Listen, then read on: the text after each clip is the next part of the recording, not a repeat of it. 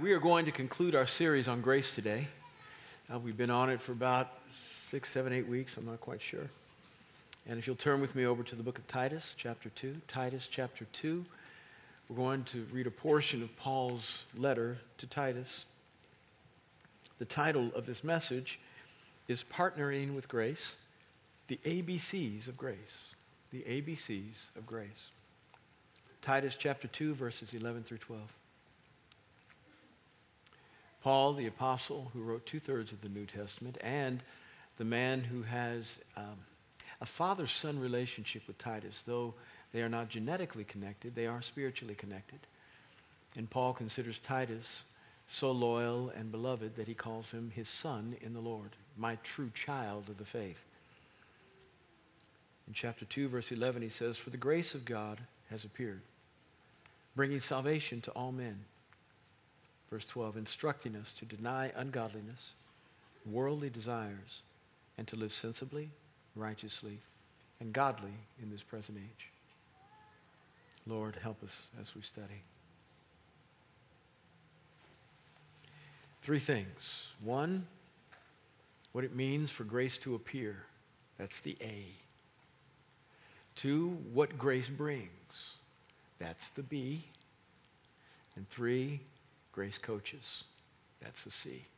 The A, B, C's of grace. Paul says to Titus, grace appeared. It showed up. What does he mean? Well, there was a period of time where grace would make an appearance, but it would be fleeting. The law was the standard by which people needed to know that they were either righteous or unrighteous before God. And for the most part, they found out how unrighteous they were.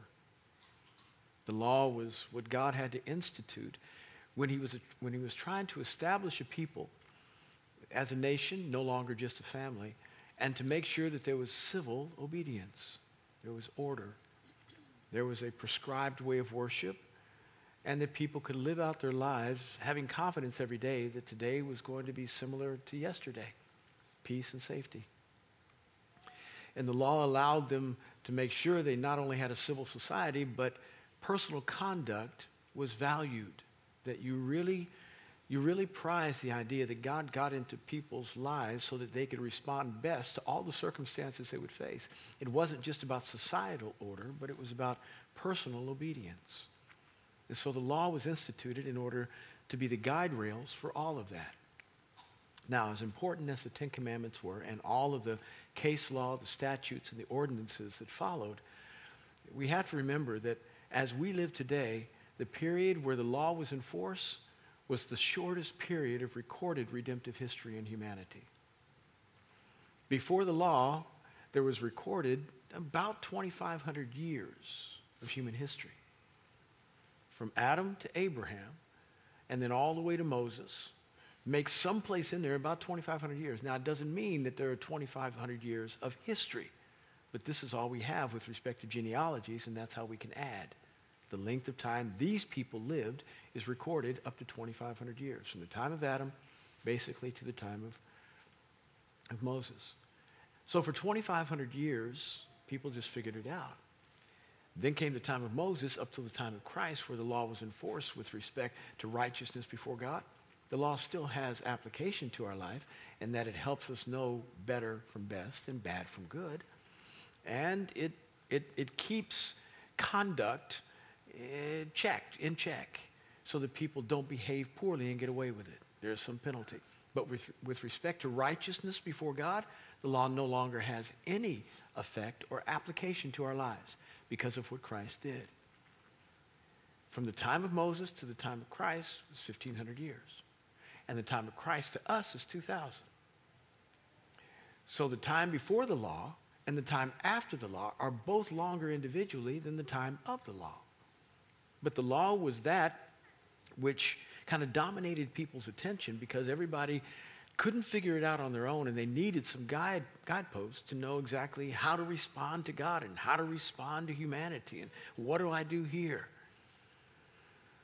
And the law was helpful but it didn't do everything that mankind needed. It couldn't save him. It basically let him know how messed up he was. Now, it did keep disobedience in check to some degree. It, it prescribed best behavior. But most folk weren't on their best behavior all the time. And so it allowed people to really understand, and this is one of the purposes, it allowed people to understand just how messed up they really were. That they couldn't obey the law all by themselves. That there was something on the inside of them that was bent wrong. And they had to constantly pull the reins back in just to try to do right. Does anybody know what I'm talking about? Because you're just staring at me. it, it, eh, eh, eh, let, let me give you an example. People say mankind is good and getting better. I beg to differ because I've had children. And, and, I, I love my children, all seven of them, wonderful human beings. They all love God. But none of them came out knowing how to share. None of them came out knowing how to be kind.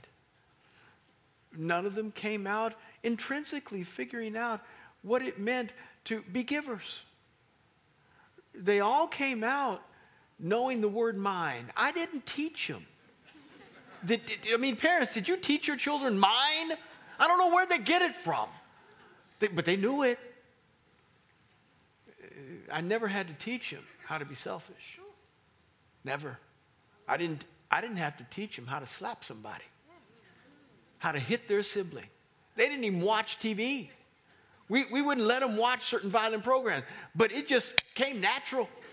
Just came natural. Where did they learn this? Except that they were bent wrong. Something on the inside of them was always going this direction, and parents' responsibility is to pull it back to center and say, No, don't hit your brother. Share your G.I. Joe, your Batman figurine. Please be kind. Don't be so. We had to teach him that. So if mankind is good and getting better, don't you think after about 20,000 generations we should have got it right by now? The fact is, we all have this issue. It's called original sin. It doesn't mean that you, when you sin, you become a sinner. It means that you are a sinner and therefore you do sin that we are messed up and we got it from Adam. Adam blew it and he could only produce what he was. So he couldn't make righteous people because he was unrighteous. And so we've all inherited his spiritual genetic flaw. Thus, God had to figure out how in the world do I keep mankind from killing one another? How do I help them understand the best way to live? Because they are bent wrong. There were a couple of examples in the Old Testament before you get to the law that were pretty amazing, but it wasn't en masse. It's not like humanity got it. You have Abraham, who was just an amazing human being. He didn't have any Bible. He had no church. In fact, he was looking for you. Hebrews says that when he went out from the land that God called him to the land that God called him, it says he was looking for a city who had its foundations, whose builder and maker was God. Oh, what in the world has God always wanted to build but his church? So he, he thought, well, God's calling me to a people. So he was looking for y'all, but y'all weren't there. Nobody was there. And, and once he got there, God said, I'm going to make you a people. And from you will come the folks through whom I bring my word and my promises. And so he was somewhat disappointed that he didn't get to connect with somebody who could help him walk out this walk, give him some pointers on how God wanted to move in humanity and what it was like to live with him. But he had nobody. He was the first. But he figures it out. And that without a Bible, that without a pastor, that without a church. He just figures it out. He even figured out tithing. He had this amazing victory. Had to bring back his nephew Lot from Sodom and Gomorrah. Yes, that infamous city that God destroyed. But before he destroyed it, there was a group of people to whom Sodom and Gomorrah had to submit, another kingdom. And they decided they didn't want to pay taxes to that kingdom any longer. And so that kingdom came to beat them up and to take them captive. And so they did because Lot was living with them, and Lot happened to be Abram's nephew, and he was Abram's charge because Abram's brother Haran, who was Lot's son, died. Abram was the eldest son, and so he had to care for his brother's kids. Did you follow what I said? Yes. So Lot was his nephew, and Lot went down to live in Sodom and Gomorrah, and now Sodom and Gomorrah had been taken captive, and, Lot, and, and, and Abram said, Oh, I got to go get my net. I don't want to fight nobody. I don't want to fight. Oh, shoot. So he rides, he mounts, goes and gets nephew, goes and gets Sodom and Gomorrah, brings all the people and the goods back. This was a victory he should not have attained. He knew God had done something special for him. And so he says, This is amazing here. I, I couldn't have done this on my own. And so he says, I got to give to somebody. Somebody comes out to meet him. He's called the king of Salem. And Salem happens to be in the Hebrew peace. And this king of Salem comes out with bread and wine, offers it to, to Abram, and says, Blessed be Abram, and blessed be the Most High God of Abram, who has given victory to you today. And the reason this king comes out to meet him is because nobody thought that Sodom and, Sodom and Gomorrah were worth saving. Everybody thought those, good riddance. Good riddance. Nobody thought, it, what about you was worth saving?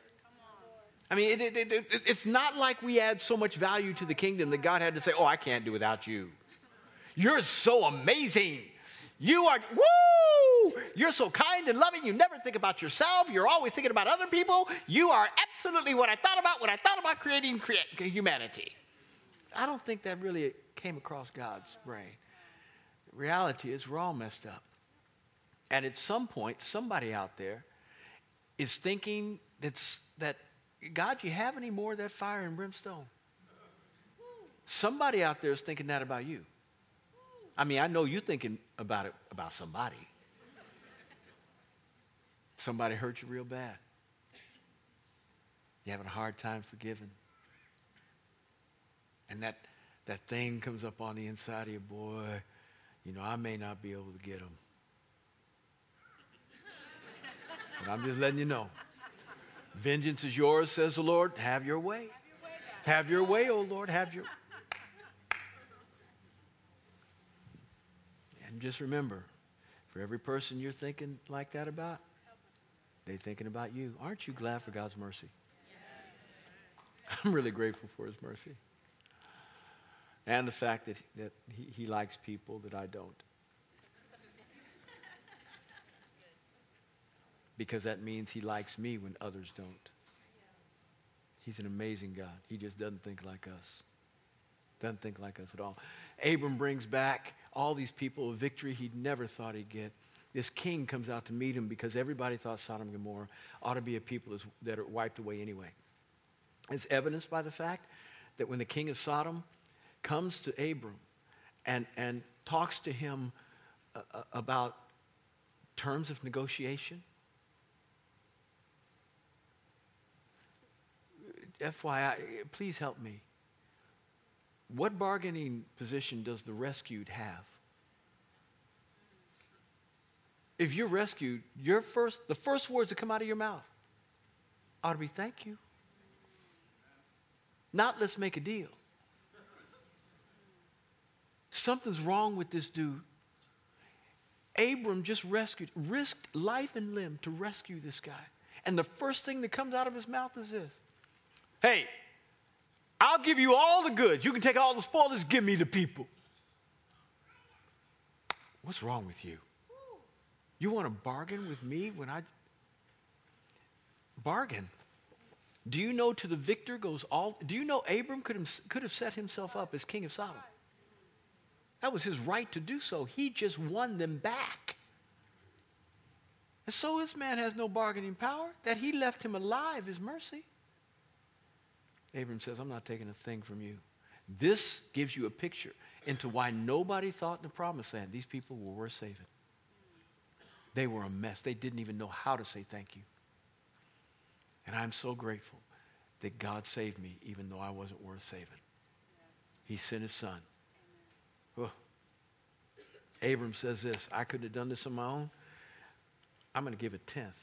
of everything I got to the godliest person I know, which is this king and this priest. He was king and priest of Salem. Salem means peace. King, this is too much like who Jesus would be. Prince of Peace, came and brought bread and wine out. Eh. It looks like a Christophany, which is an Old Testament version of who Jesus would be before the incarnation, which is his manifestation in flesh. And then Abram says, I'm going to give a tenth of all to this man. And so he gives a tenth of everything he has because he realizes God has wrought such a great victory for him that he could not have done on his own. And God said this this is so great. I'm just going to codify it. Whenever I produce my law, I'm going to tell my people, this is what you ought to do. Now, you probably won't do it out of the goodness of your heart like Abraham because he was a really amazing human being. But because I want you blessed anyway, I'm going to make it a law so you will do it and be blessed. And though he tells us, we still have a hard time. Has he not wrought great victories for you? Hasn't he done far beyond whatever you could do for yourself? And you have a hard time giving him 10%? Thus, God put the law in place because he knew people would have a hard time doing what they ought to do. And the law, again, helps keep boundaries, but it doesn't make righteous. It just reminds us of what we should do and evidences the fact that we usually can't do it. That allows us then to understand our need. So when the law couldn't fix us, God then said, I'm going to, I'm going to bring grace. Grace appeared. Now, you know what grace is? Grace is that stuff that gives you the ability to do what you could never do on your own and become what you never could become on your own. It is the unmerited favor of God upon your life.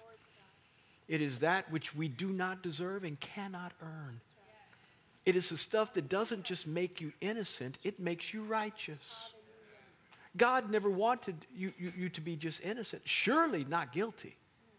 But mercy, the flip side of the grace coin, grace gives you that which you don't deserve. Mercy gives you, doesn't let you receive what you do deserve. So we deserve death because we all are sinners. The wages of sin is death. We've committed criminal activity against the kingdom of God, and we are deserving of punishment. That punishment, worthy of, we, we, we should get is death. But God didn't want us to die, so He sent His Son to die in our stead. And the beauty is that, you know how you write on the whiteboards with those funny pens that are erasable? But, but when the whiteboard is old, you know what happens? You write on it, then you erase it, and what happens? Still there. Still there. And you just you keep going and it won't come off. With God, it all comes off. There's not even the residue that you did anything wrong. And if that is all he did, I would be eternally grateful. If he just wiped my slate clean and made me innocent, no longer guilty, whoo hallelujah. But he didn't want to stop there. Innocent wasn't enough. He wanted to make me righteous. How do you make somebody who's already done wrong right? How do you do that? How do you make a convicted felon three times, multiple, this is a practice. How do you make bread a practice criminal, now an upstanding citizen who is worthy of the Medal of Honor? How does that happen? It doesn't on my own. I can't get it on my own. It would be enough if somebody just expunged my records. Wow! But to stand before the president and act as if I have been the greatest citizen in America to receive a med, I can't do it on my own because my record already speaks for itself. So, how does God do this? 2 Corinthians 5, verse 21. This is what grace does it appears to do this. Not almost as in it appears, but it shows up to do this. 2 Corinthians 5:21 For he who knew no sin became sin on our behalf that we might become the right the righteousness of God in him.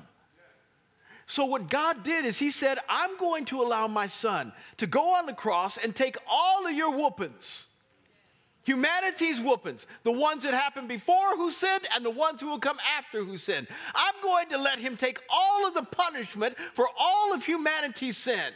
And not only am I going to put the punishment and the penalty of their sin on him, I'm going to actually put their sin on him. He's going to become it. His flesh is going to become so corrupted that it will be the manifestation of sin in flesh. I don't even know what that is, but I know enough to know it's not good. It's not good.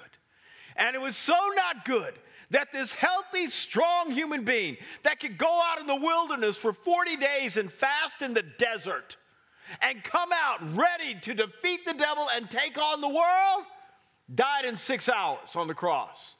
Nobody died in six hours. The cross was intended to be an instrument, instrument of torture, not execution. Yes, people died. That was the point.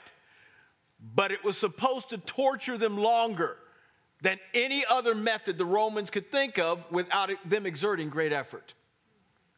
And so you had nails in hands and you had nails in feet. The feet were overlapping one another and they put one nail through both. Some people would last a week on the cross. You didn't die of, of you didn't bleed to death, hemorrhaging. You died generally of suffocation because the, the trauma that, that was produced through the elements, you were outside, basically naked except with a loincloth on, and uh, very little nourishment, very little water.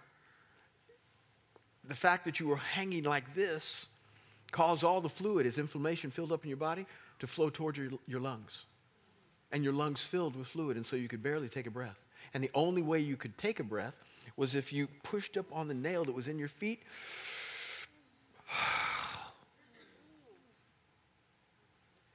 And people, depending upon your own strength, could do that for days. They could do that for days.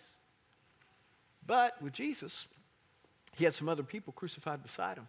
And on either side were two criminals. Worthy of being punished by Roman law. Jesus was not, but they were. They had done some things, I guess, worthy of death. And, and, and both of them were doing just fine. The rule was on the Sabbath, and the Sabbath was about to, to come to pass. The Sabbath was a day where the Jews took off and, and they did no work. But their day, the Jewish day, started at 6 p.m and it went all the way to the next day at 6 p.m. And there was a rule that you could not leave a man hanging on a tree on the Sabbath. So the cross was a makeshift tree. So anybody who was crucified Friday at noon had to come down by Friday at 6. And no, everybody knew that nobody would die in six hours. So what they came to do is they came to break his legs, break the, the prisoner's legs somewhere between 4 and 5 o'clock so that they couldn't push up and get a breath and they would suffocate quickly. They broke both legs, both of the pairs of legs on either side of Christ, these prisoners. But they, they went to Jesus and he had already expired. Nobody expires that quick when you're crucified. Not a healthy man like Jesus. What caused him to die so quickly? The sin of the world. He became it on the cross. He took our whooping and he took our sin. The exchange was this I have taken all of your mess. I have been the substitutionary death so that you don't have to die. And now I am not just making you innocent, I am making you righteous so that when God looks at you, it's as if he sees me. A person who lived on the planet and never did anything wrong, didn't commit one sin, though he was tempted in every way, just like us, Hebrews says. He never committed one sin. So when he died, everything that kept us from God died with him. And we now were able to be made as if we had lived in such a way as to receive the Congressional Medal of Honor. Excellent citizens, most upstanding human beings in the kingdom, righteous before him. This is what grace comes to give. Where the law came to give condemnation about what we could not do, grace brings righteousness that we could not get. You're still looking at me with no facial expression at all. Grace appeared in order to give us this. And I'm begging you, it's a great deal, y'all. It's a great, it's a great deal. I mean, if you know how messed up you are and what God gave to try to fix you, why would you want to delay? Let grace, which appears, give you what it intended when it came to make you righteous. Then what does it bring? It brings salvation to all men. Salvation that allows us to go to heaven, glad for that. Glad I'm not going to hell. I'm really, really glad about that. But it's not just about salvation and going to heaven. It's not just about what happens when you die and no longer live here on the planet. It is about being saved from things while you are on the planet and being saved two things while you are on the planet. So God wants to save you from the things in which you always fall. Somebody came to me one time and said, Pastor, you know, living as a Christian is hard. You know, it's a hard life. It's, it's just difficult. You know, you always got to say no. And, boy, it's just hard. I said, hmm, yeah, it's not easy. I mean, you, you, you got to say no to sin, yeah. But, but, but, but how's living as a not Christian? How's that going for you? Uh, uh, uh, you you committed adultery on your wife, right? Yeah. How's that going? how's the restoration going on? Well, well. Oh, Pastor, it's hard. Yeah, isn't it? Yeah, yeah. How you, you, your kids loving you? No, they don't want to talk to me. Yeah, that's hard, isn't it? Yeah. I said, it might be hard being a Christian, but I like my version of hard better than yours. This is a better version of hard than trying to recover like that. Sin always messes you up, it destroys your life. And the recovery period is, is so difficult. Not impossible, but so difficult. This version of hard reaps me great fruit. I get to benefit from going through my version of hard, and that my family loves me. I'm, I'm living right. I, I, I don't have to recover from stuff that I did wrong. This version of hard is so much better. I have been saved from the other version of hard. Salvation came to me to save me from that which I should not do. I love it when, when God comes with his divine Holy Ghost tow truck and pulls you out of the ditch into which you've driven. I love it. I mean, I need him for that. I really do. But I love it better when I see the sign that says bridge out and I don't keep driving through the signs. Oh, oh, oh I need to stop. I need, I'm going to go this way. I, detour, detour. Salvation is that which is supposed to help you not sin. It saves you from making bad decisions. It saves you from temptation. That's the power that is available to us. It comes to bring salvation and what you are called to, not just what you are saved from. There are things to which you are called and you don't know yet. God has a great plan, a great destiny for your life. You are purposed as a human being. That's why He made you to do something really special. And you need to figure out what you are saved to. God, what, do you have me for here? Seek Him on that. And then lastly, it not only brings, but it coaches. It says it, it instructs us to deny ungodliness, sensual desires. Grace is a fabulous coach. It will help you figure out how to do, do this for me. Just humor me. Say with me, no. See how easy that was? You just flow. Just no, no, no. You have the ability to do that.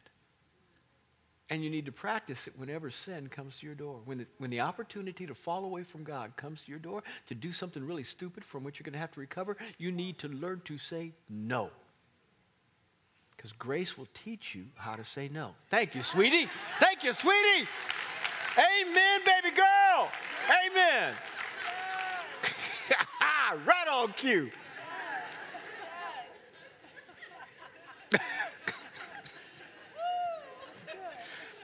it teaches you to deny ungodliness.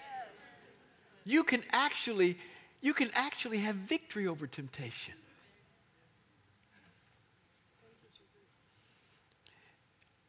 Don't use the excuse all the time that I'm only human. Well, who was God talking to when he wrote his Bible? Why did he put these things in there if you're only human and you can't do it anyway? He wants us to have victory, much more than defeat. You all know I'm chaplain of the skins. So we're winning. Yeah, that's a good thing. We, I haven't been here in a long time. We just haven't won very much over the past 15 seasons. And so I'm saying, this is really great. Now, the Green Bay Packers are coming in this weekend, and they're four and five. We're five, three, and one. And everybody's saying about Green Bay, what's wrong with them? What's wrong with them? They got Aaron Rodgers. They ought to be on top. They got some good players. What's wrong with what's wrong? They're losing. What's wrong with Green Bay? When you have more defeats than you've got victories, somebody ought to look at you in the face and say, What's wrong with you? What is wrong with you? Grace has appeared and it teaches you stuff. What aren't you learning? Why haven't you sat under its tutelage? I'm not asking you to be perfect, though that would be great. Please strive for it. What we're looking for is consistency. Just have more wins and losses. In fact, I don't think it's out of, out of the realm of possibility or expectation, whereby I should expect you to be playoff ready. Be 12 and 4 every year. Nobody calls a team this. Tw- By the way, 16 games in an NFL season. 12 and 4 means you won, tw- won 12, lost 4. If you're 12 and 4, nobody ever calls you or confuses you with being a loser. Everybody thinks, boy, you're good. Nobody even thinks about the four. Nobody remembers the four you lost. They just see you in the playoffs and you're ready for a Super Bowl. That's the way we ought to posture ourselves every year. I'm going to be 12 and 4 this year. Why? Not because of my own power. I can't do it on my own, but I'm going to allow grace to coach me, to teach me how to live best. And sometimes when you don't have it on the inside, you need some external stimuli. You need, you need some motivators. You need some boundaries that you put up there, artificial ones, that help you do the right thing. Boy, I, I have brothers around me to whom I'm accountable. In, in, in the NFL, they watch a lot of film. Coaches work between 90 and 120 hours a week. I don't know. I, I live around them. I say, can't y'all figure out a better way to do this? 90 and 100. 90 is the short. 120 sometimes. This week, because we have a game on Sunday night and then we have a game on Thursday in Dallas, they're working 124 hours this week to try to prepare for both games. And I think it's just football. You, you need that much? I mean, it's just hitting people and running the ball. That's all it is. We have to plan because a game is won by six or seven plays. That's it. And we have to figure out how to strategize to put our players in the best position to win. And those six or seven plays will make all the difference in the world. We have to look at film and look at film and look at film and look at film and look at our own personnel and redeposit and reposition and do all kinds of things. We have to spend that much time. I said, okay, okay, I'm with you. I'm here to help you. I'll pray for you. but what they do is they look at the film and they look at the, the opposing team and they, they, they categor- categorize them in two different areas. There are people who they call just another guy, Jag. That's what they are, just another guy. And then there are those people who categorize as APs or apps, a problem. Those a problem are those fellas that are amazing athletes. They run faster, they're quicker, they're bigger, they're stronger, and they perform better. Julio Jones for the Atlanta Falcons is a problem. He's a problem. 6'3", 220, 220 pounds, runs about a 4'4", strong as an ox. He's a problem. You have to figure out in your defense how you're going to stop him. If you stop him, you'll let everybody else try to beat you, but he's not going to. So there are problems, and then there are jags. I'm a jag. I'm just another guy. I'm just another guy. And the only way I can be anything of significance is if I cry out to my God and say, Grace, teach me. I, I put myself under your tutelage because I can't make any plays on my own. I can't. I desperately need grace to teach me. Coach me up. Teach me how to deny ungodliness. And so you need these external parameters. Sometimes. And I, I, I, didn't have it. And so I've got other men around me to whom I'm submitted. And I talk to them and say, Help me, pray for me here. I'm weak here. I'm strong. I need your assistance. Come with me in this. Walk with me in this. I can't fall. I can't blow it. Too much is riding on the line, not only for my personal integrity, but everything else for which God, God has given me stewardship. I can't blow it. So help me. Your leadership in this church, probably 150 people that help in some capacity to lead different ministries. We meet together on Thursday morning once a month, and we get together and we discuss. I disciple. We do a Bible study, and beforehand they come with answers, uh, questions, and all kind. And so it's great. But one thing we do every Thursday morning is we have a list of questions through which everybody must go with a person who's of the identical gender, and they have to ask these questions of each other. One, have you been in the Word of, of God in prayer? Two, have you spent adequate time with your family? Three, have you been with a person of the opposite sex in a way that might be seen as compromising? Four, have you viewed anything in television and print in any other form that might be un- unseemly? Five, are you pursuing your calling? Six, are you giving on a regular basis to those who might have need? Seven, have you lied about any of the answers you just gave to these other six questions? Why? Because none of us want to fall. We need external things. Grace coaches me. And it brings me to the level at which, man, if I can't do it on my own, I got to figure out a way to make it happen. Teaches me to say no. And for 34 years, at least I've been fairly consistent at saying no. But it's not just enough to say no, you need to know to say yes. So grace not only instructs you to deny un- ungodliness, and, and sensual desires and worldly passions, but it also teaches you to live sensibly, one, two, righteous and godly in this present age. Now, it teaches you that. If you will sit under its tutelage, it will teach you to be sensible. The word sensible there means sound of mind, able to make good decisions. That as you're taking this information, say today in from this guy who's on stage, and, and some of you are thinking you were drugged here by somebody, and all you're trying to do is get out. Oh, I cannot wait to leave. I, will he please finish? I get it, and I'm almost done. You're, you're happy. You'll be happy. Will he please? But the problem is, you're not thinking soundly. Because the information I'm giving you, as flawed as I might be, is that which is going to s- set you free and help you. Don't just listen to me. Listen to God that, that, that's speaking to you as I'm talking. He's trying to help you. If I'm saying things that are true, even though it might be through a very flawed vessel and one you didn't expect to try to give you truth today and may not even like. I get it. Sometimes I don't like me, but I don't have any choice. I got to live with me. If you don't like me, listen to God. He's trying to help you.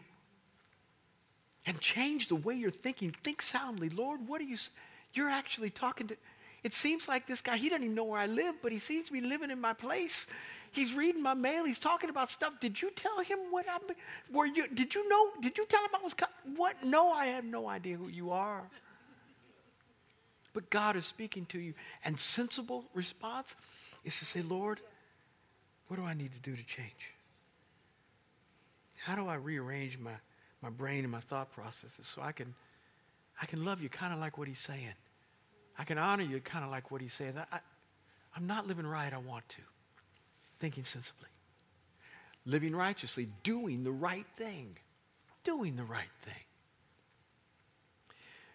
Jesus said in Matthew 5, Blessed are those who hunger and thirst after righteousness, for they will be filled. Filled with what? The ability to do that after which they hunger. Be filled with the right ability, with the rightness to do right.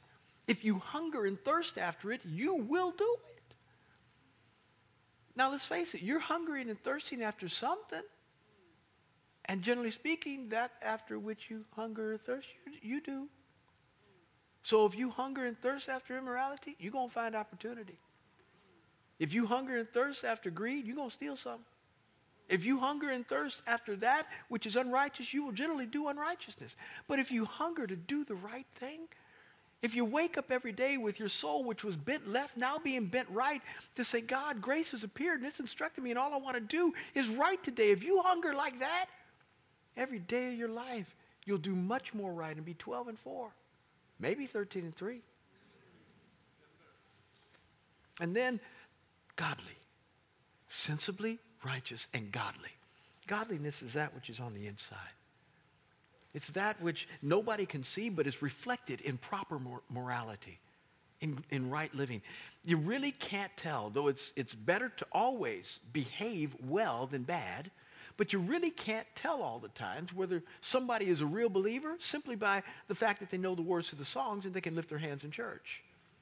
They can give a hallelujah every once in a while. You, you really can't tell because you don't know what's going on in the inside of the soul. You accept the fact that they say they are, but you can't verify it. Godliness is that which is not seen. And the, and the, and the unseen is really who you are. Grace helps godliness to get on the inside and then be reflected best on the outside so that you are not acting whenever you come to church. You don't have to put on your church face. You don't have to put on your church speech. That it just comes out of who you are. The thing as I close, that I, res- I require your staff as a church to be are really good Christians. I pay them to perform. They have to produce, or else they're not worthy of receiving a salary. But I am expecting more than just their production. I want them, when they are not employed, to be living what they believe and not just consider themselves to be professional Christians. That they are lovers of God when they clock out. And every day of their life, all they're trying to do is make Him happy. They're not trying to make me happy. They're not just trying to produce in order that they might uh, you know, justify their paycheck. They are actually trying to be people that can hear from Almighty God who sees all that we do not. Well done. Great Christians. Godliness on the inside. And the better Christian they are, the better they perform, the more they produce. Grace is there to coach you up in these things. It's appeared. Please don't ignore it. Listen to what he's got to say and let your life be better. Let's pray. Daddy, I love you. You're amazing. Thank you for helping us through grace today.